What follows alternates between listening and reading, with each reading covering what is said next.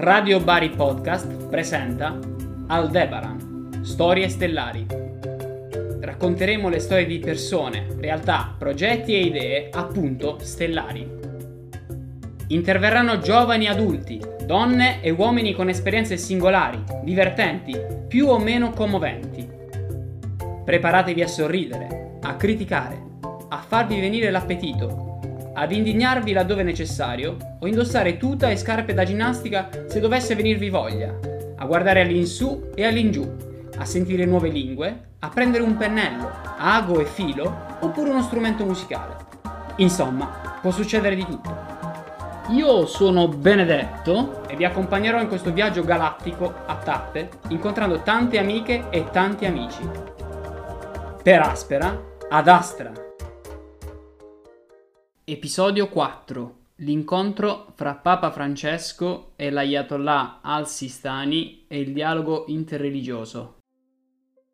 Papa Francesco incontra quest'uomo come un incontro di due persone religiose ed è molto significativo anche il protocollo che ho stato utilizzato in questo incontro. Noi qui in Europa siamo stati molto attenti all'episodio al Sofagate eh, che è accaduto in Turchia con Erdogan. Se si nota che cosa è accaduto durante quell'incontro nella casa di Al-Sistani, e c'è da precisare che Al-Sistani non incontra capi politici per sua scelta personale, quindi stava incontrando il Papa non in quanto capo politico, perché lui non ha mai incontrato nella sua vita, nella sua casa, capi politici.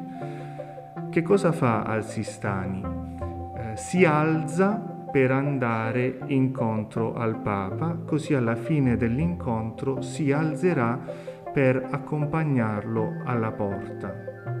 Questo è stato un protocollo eh, deciso insieme, eh, totalmente inusuale perché Al-Sistani quando riceve le persone nella sua casa sta sempre seduto sul suo tappeto, non compie questo gesto e quindi anche in questo gesto possiamo vedere un desiderio di incontrare un'altra persona religiosa. Chi ci parla è Don Alfredo Gabrielli, direttore dell'Ufficio per l'Ecumenismo e Dialogo Interreligioso dell'Arcidiocesi Bari-Bitonto. L'episodio in questione è avvenuto il 6 marzo 2021 a Najaf, in Iraq. Tanto per fare una metafora calcistica, immaginate una partita unica nel suo genere in cui si incontrano due grandi talenti, magari fantasisti per estro e stile, entrambi cuore, testa e gambe del proprio gruppo due numeri 10, due capitani, a volte responsabili di decisioni coraggiose non condivise da tutta la squadra e dai tifosi. Proviamo a capire meglio l'eccezionalità dell'incontro fra questi due fuoriclasse con il racconto di Don Alfredo. Bene, anzitutto dobbiamo considerare il fatto che Papa Francesco non sia il primo Papa che voglia andare in Iraq. Ci aveva già pensato Giovanni Paolo II a questo viaggio, essendo eh, l'Iraq negli anni 90, una zona calda proprio per essere pellegrino di pace. Quindi Papa Francesco, in quanto rappresentante di tutto il mondo cattolico, eh, riceve un'eredità che viene dal passato, questo desiderio di incontrare le comunità cristiane che sono minoranza in Iraq.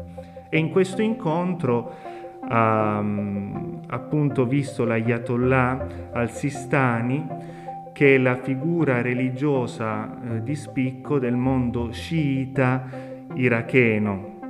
Al-Sistani rappresenta eh, tutti gli sciiti dell'Iraq eh, e il mondo sciita dell'Iraq è un mondo per esempio molto diverso dal mondo sciita del vicino Iran eh, perché la figura di Al-Sistani si è sempre presentata come una figura unicamente interessata all'ambito spirituale e religioso. È un grande saggio, come lo ha definito il Papa. Non ha invece quell'aspetto teocratico dell'Ayatollah eh, Khamenei iraniano che invece ha impostato eh, il governo iraniano in quanto teocrazia. Allora forse è opportuno soffermarsi sulle ragioni di questa visita, i cui dettagli non sono stati resi pubblici, ma che a parte le consuete voci di spogliatoio e le soffiate di calciomercato, rimarrà un evento storico nel suo genere.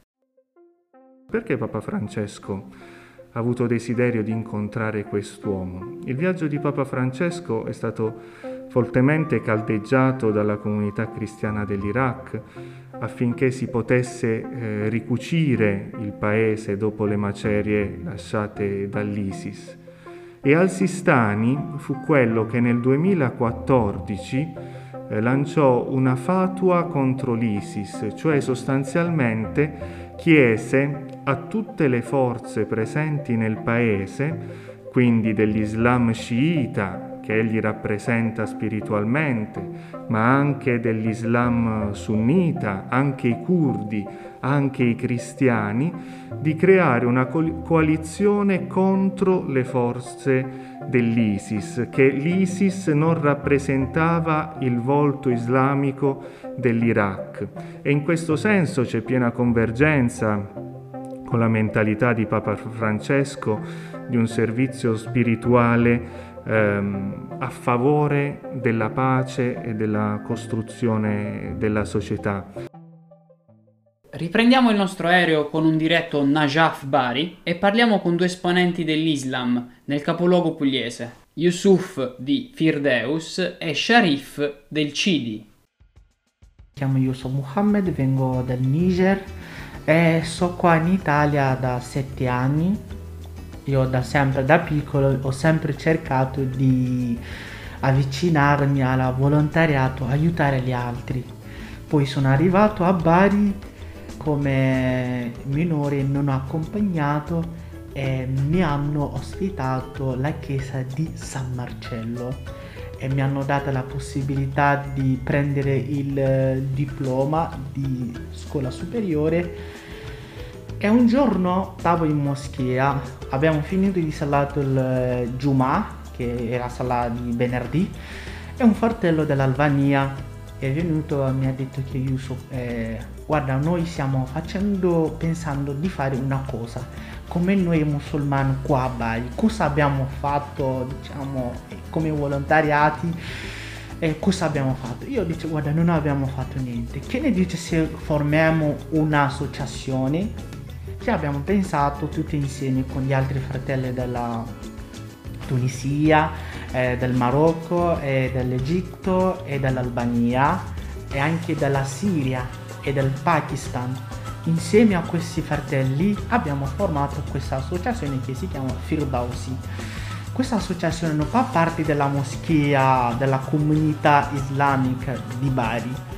Questa associazione è dei fratelli musulmani che vogliono fare parte di, quella, di questa comunità diciamo barese che vogliono offrire il loro aiuto a questa comunità barese in cui vivono. E ci sono dei fratelli che sono già cittadini italiani qua e ci sono quelli che non lo sono ma insieme abbiamo creato questa associazione. Abbiamo fatto un'iniziativa di sensibilizzazione esempio un corso della lingua lingua italiano-arabo insieme per diciamo, sensibilizzare altri fratelli che magari non hanno diciamo, la capacità di comprendere la lingua italiana. Sono Sharif, presidente dell'Associazione Comunità Islamica d'Italia che raggruppa e rappresenta i membri della comunità islamica residenti e domiciliati in Italia. Un'associazione nazionale che opera da una parte per sostenere e tutelare gli interessi e i diritti della comunità islamica in Italia e dall'altra per favorire l'integrazione e gli interessi della collettività in senso lato sia a livello culturale, sociale e anche eh, economico. I rapporti con il tessuto sociale è eh, intenso si opera in stretto contatto con le istituzioni, con le parti sociali e con tutti coloro che possono contribuire a costruire un percorso comune nell'interesse dell'intera collettività. Le associazioni di cui parlano Yusuf e Sharif sono solo alcune delle diverse realtà diffuse in Italia, nello specifico nella Bari dell'accoglienza, sempre più multietnica e da sempre crocevia di popoli e porta verso l'Oriente e l'Africa. Sentiamo cosa pensano loro, entrambi di culto sunnita, di questo incontro tra Papa Francesco e l'Ayatollah al-Sistani e del dialogo interreligioso. Sì, il Papa andando lì eh, sta diciamo dimostrando che c'è la possibilità di avere dialogo tra i musulmani e i cristiani per vivere insieme perché ormai non c'è più quel tempo di fare la guerra santa perché non esiste più perché ormai siamo coscienti che questa vita ci appartiene siamo musulmani cristiani vivere insieme è l'unico modo per riuscirne a vivere io sono veramente felice di quel viaggio perché ci dà speranza che c'è un dialogo, che c'è pace, è una, diciamo, una luce che, diciamo, che va lì per dimostrare che c'è pace tra i musulmani e i cristiani, che è possibile unire insieme e andiamo avanti.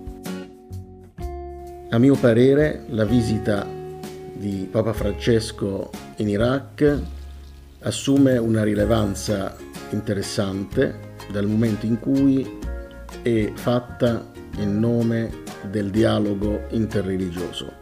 Ogni forma di dialogo, a mio avviso, è fondamentale ed è alla base di ogni percorso di costruzione tra persone diverse, sia da un punto di vista religioso, culturale o eh, ideologico. In questo caso si tratta di costruire un ponte tra religioni monoteistiche che hanno basi dottrinali comuni che sicuramente favorirebbero la pace e il benessere eh, dei cittadini nel mondo. Tuttavia, perché questo possa raggiungere i sani obiettivi eh, auspicati dal dialogo interreligioso, devono essere basati sul rispetto reciproco delle eh, rispettive dottrine e fondamenta religiose eh, del, di, di, di, delle singole religioni. L'incontro di Papa Francesco con Al-Sistani è positivo perché comunque Al-Sistani rappresenta una fetta della popolazione islamica nel mondo, ovvero quella sciita, ma sarebbe stato altrettanto eh, importante incontrare le somme figure religiose dell'Islam sunnita che rappresenta più del 90% dell'Islam nel mondo. Un altro aspetto, a mio avviso, manca eh, in termini di chiarezza è che la visita non sia chiaro se è mirata appunto a un dialogo di costruzione di percorsi sociali e culturali che religiosi oppure per costruire un nuovo percorso religioso, se vogliamo, si sente parlare della religione ebraimita. Questo a mio avviso sarebbe valicare i confini del, del corretto dialogo interreligioso, costituire le basi per una nuova etica religiosa, ovvero equivarrebbe a costituire una nuova religione che sarebbe estranea ai concetti basilari dell'Islam e quindi non sarebbe eh, accettato. Per concludere, ascoltiamo ancora le parole di Don Alfredo in merito alle prospettive derivanti da questo incontro. È un tempo in cui in Iraq si tratta di ricostruire il paese.